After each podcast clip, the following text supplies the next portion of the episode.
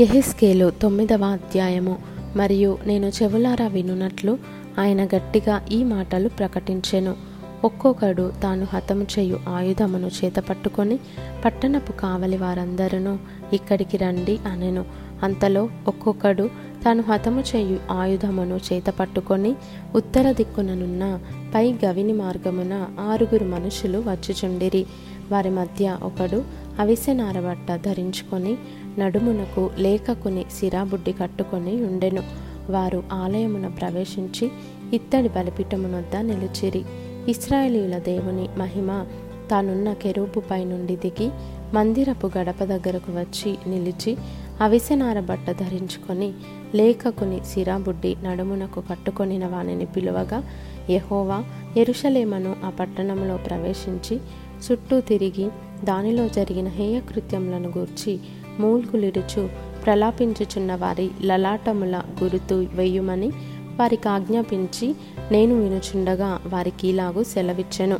మీరు పట్టణములో వాని వెంటపోయి నా పరిశుద్ధ స్థలము దగ్గర మొదలుపెట్టి కటాక్షమైనను కనికరమైనను లేకుండా అందరినీ హతము చేయుడి.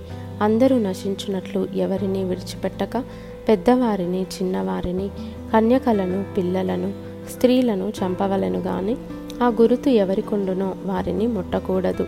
వారు మందిరము ముందరనున్న పెద్దలను హతము చేయ మొదలుపెట్టగా ఆయన మందిరమును అపవిత్రపరచుడి. ఆవరణములను హతమైన వారితో నింపుడి. మొదలుపెట్టుడి అని సెలవిచ్చెను గనుక వారు బయలుదేరి పట్టణంలోని వారిని హతము చేయసాగిరి.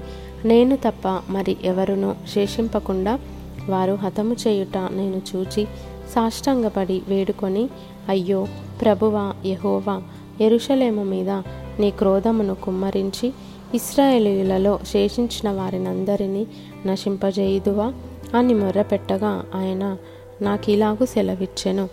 ఇస్రాయేలు వారి యొక్కయు యూదా వారి యొక్కయు దోషము బహుఘోరముగా ఉన్నది.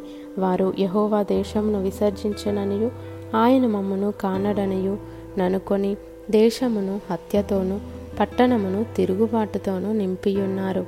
కాబట్టి కటాక్షముంచకయు కనికరము చూపకయు నేను వారి ప్రవర్తన ఫలమును వారు అనుభవింపజేసేదను అప్పుడు అవిసెనార బట్ట ధరించుకొని లేఖకుని సిరా బుడ్డి నడుమునకు కట్టుకొనిన వాడు వచ్చి నీవు నాకు ఆజ్ఞాపించినట్లు నేను చేసి తినని మనవి చేసెను.